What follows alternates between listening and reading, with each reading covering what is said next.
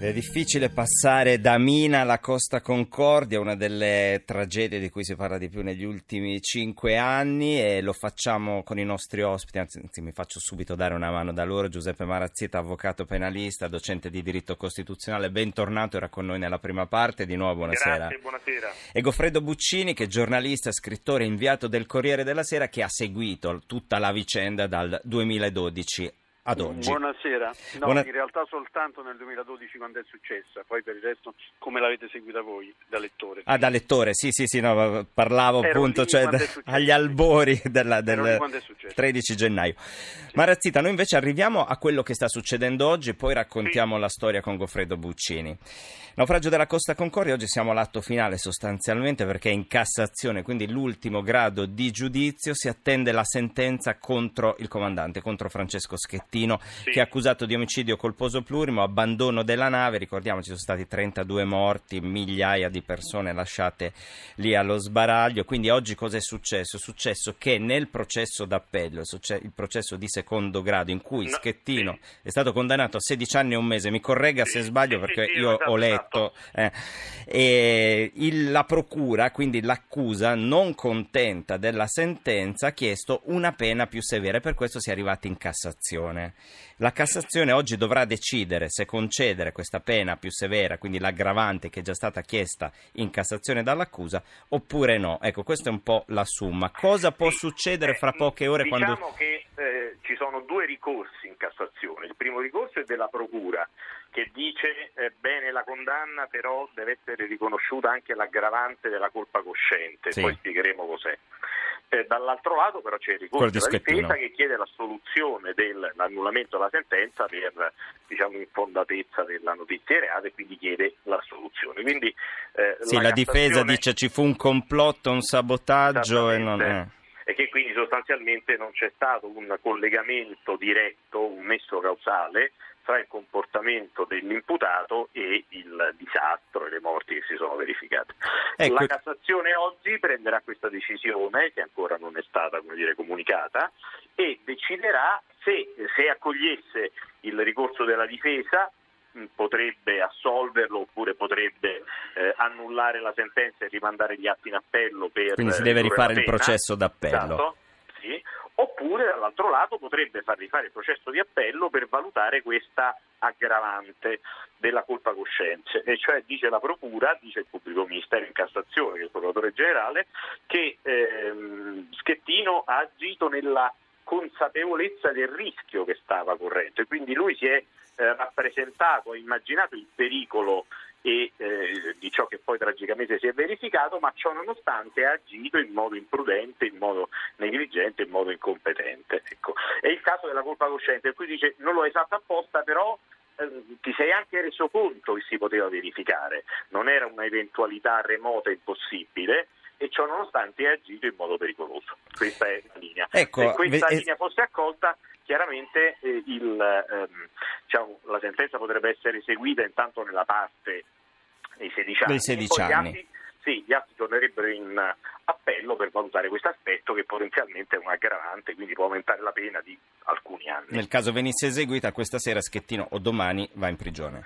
Sì, lui ha, ha dichiarato sui grado. giornali che si costituirà e che quindi darà esecuzione spontaneamente, immediatamente alla, alla sentenza di condanna nel caso in cui questa dovesse essere confermata. Ecco, tutto questo fa riferimento a quel famoso 13 gennaio 2012 e con Goffredo Buccini ripercorriamo un po' quel- quella notte e i giorni successivi.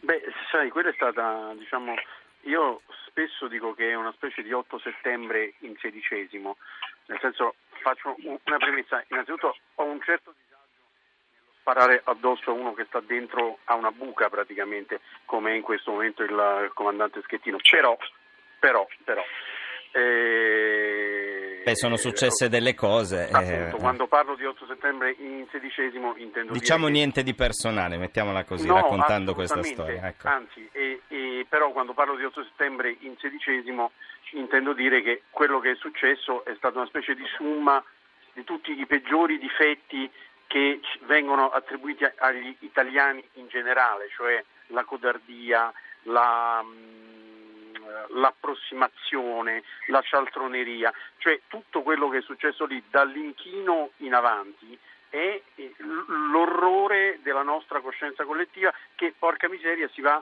a condensare in una sola persona, quindi mi rendo anche conto eh, di quanto sia disagevole tutta questa situazione, però obiettivamente l'inchino che spieghiamo cos'è è una, una procedura diciamo, assolutamente non dovuta. Che ha dato origine poi alla tragedia. Certamente, che ha portato diciamo nave... È un uso navale, un uso, sì, come un dire, uso navale del mare. Dovuto assolutamente, che ha portato la nave ad accostarsi agli scogli in modo improprio, ma soprattutto... Prima leggerezza questa, condotta, La condotta successiva, cioè sentire, e io mh, mm, me la sono risentita prima che mi telefonaste, la telefonata tra De Falco che è il comandante della Capitaneria di Porto di Livorno, e Schettino in costanza dell'evento, cioè mentre era avvenuto il naufragio e c'era eh, tanta gente a bordo e il comandante era sceso sulla, sulla lancia, beh è una telefonata che credo che abbia pesato infinitamente sia sul destino processuale Schettino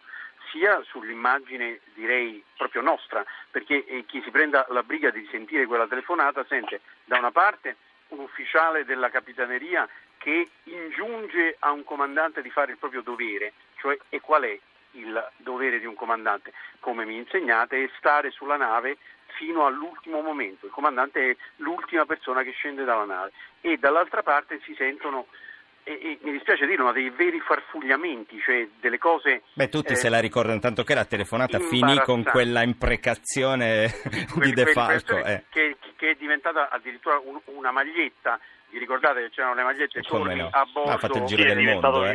Ha fatto il giro del mondo quella frase. È diventata virale. Che era salga stato... sulla nave, io dico cavolo, ma De Falco torni ha detto un'altra. a bordo cavolo. Ecco, non era cavolo, cavolo. però. Eh. No, non era cavolo. E era molto più forte anche perché in quei momenti c'era poco da... E noi quando siamo arrivati noi inviati e, e siamo arrivati a, a, all'alba, alle primissime luci della mattina, a tragedia già avvenuta e a comandante Schettino già andato via sostanzialmente. E, e, e, e, ci siamo trovati davanti a una cosa che tutto il mondo ha visto e che è impensabile perché voi, una nave da 4.000 persone che sta inclinata sugli scogli di un'isola, è una roba che ha fatto il giro del mondo e secondo me ha avuto sicuramente il peso processuale e è difficile disgiungerlo da tutto questo, cioè da questo carico emotivo, da questo carico sentimentale, da questo intreccio, ripeto, che è il nostro piccolo 8 settembre, salvato poi, mi piace dirlo, non solo dal comandante De Falco, ma anche da una grandissima opera che è stata, che è stata l'opera di ingegneria navale, esattamente, dall'opera del recupero, che è stata una grande opera che va ascritta all'onore del nostro Paese. Detto tutto questo, insomma, siamo di fronte, ha detto l'avvocato eh, che appunto parlava di colpa cosciente, mi corregga se sbaglio, è qualcosa di molto vicino al dolo eventuale.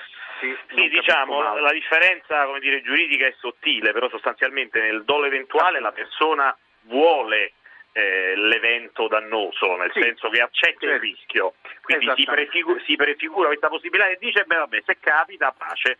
Esatto, Invece certo. nella colpa cosciente tu non vuoi il disastro della nave, certo. però comunque ti immagini che facendo quella procedura lì ci sono quegli scogli, perché certo. io vorrei ricordare anche che il problema non è so, certamente nella fase successiva. Il problema, vi, vi, interrompo un attimo perché il problema, sì. un altro problema grosso lo introduco adesso, perché il discorso era la gestione del soccorso, perché le persone che sono morte, la stragrande maggioranza delle persone e le vittime sono state 32, sono morte perché pre- personale impreparato ha detto loro di andare nelle cabine. La nave si è ribaltata, le cabine si sono allagate e sono morte annegate. A questo proposito vi faccio ascoltare alcune testimonianze raccolte in aula il 12 maggio 2014 in un'udienza dedicata proprio solo al, ai testimoni. Sentiamo cosa hanno raccontato.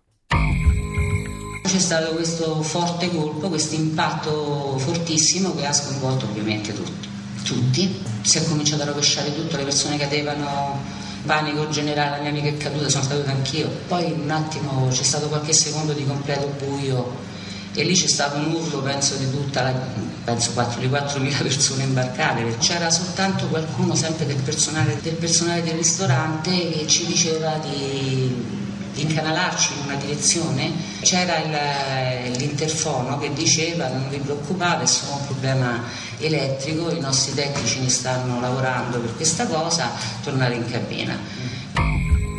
Si aspettava lì nessuno, io non ho visto mm, diciamo quattro ore finché è successo, non ho visto mai nessuno da dire cosa si deve fare, dove si deve andare, solo che si sentiva ogni mezz'oretta, non mi ricordo tempo, si sentiva di stare calmi perché parlava a nome di comandante, stati calmi perché è un guasto elettrico. E, e, poi la gente in panico, volevo scendere le scialuppe, venivano i ragazzi, erano ragazzi che lavoravano in cucina.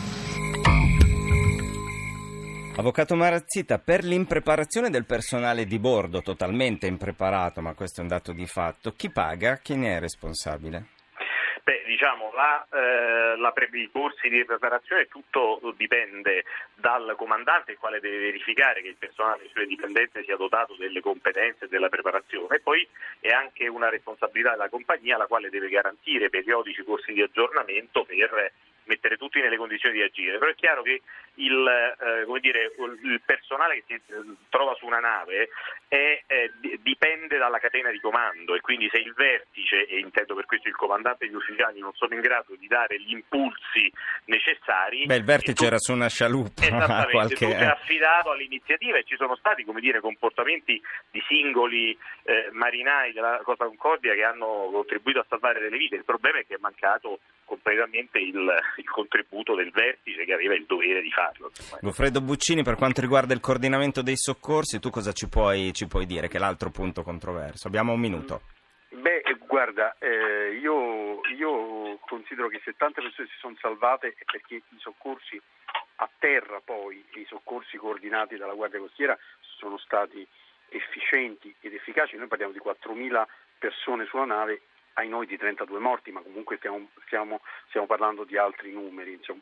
Quello che ricordo è, um, um, è che uscì fuori certa, un certo clima di leggerezza proprio sulla plancia nell'accostarsi al Giglio. Questo ha certamente contribuito, vi ricordate le polemiche, la presenza di quella signora, insomma una situazione tutta un po' da, uh, da festa sul Titanic sostanzialmente, ecco, che ha certamente contribuito in maniera determinata. Le responsabilità della società ci saranno pure, ma le responsabilità del comandante sono Beh, sono enormi, eh, sono enormi davvero, davvero innegabili. E sotto gli occhi di tutti. Io vi ringrazio, grazie all'avvocato Giuseppe Marazzita, grazie a Goffredo Buccini, inviato del Corriere della Sera. Oggi vi a ricordo voi. la sentenza di Cassazione sulla Costa Concordia, quindi seguite i nostri giornali radio qui su Radio 1. Noi abbiamo finito, ringrazio Anna Posilli, poi regia, Michele Afferrante, Alessandro Allegra, Francesca Mecheli, alla parte tecnica Maurizio Possanzi. Italia sotto inchiesta torna lunedì intorno alle 17.30 con Gianmarco Trevisi. Quindi buon fine settimana a tutti, buonasera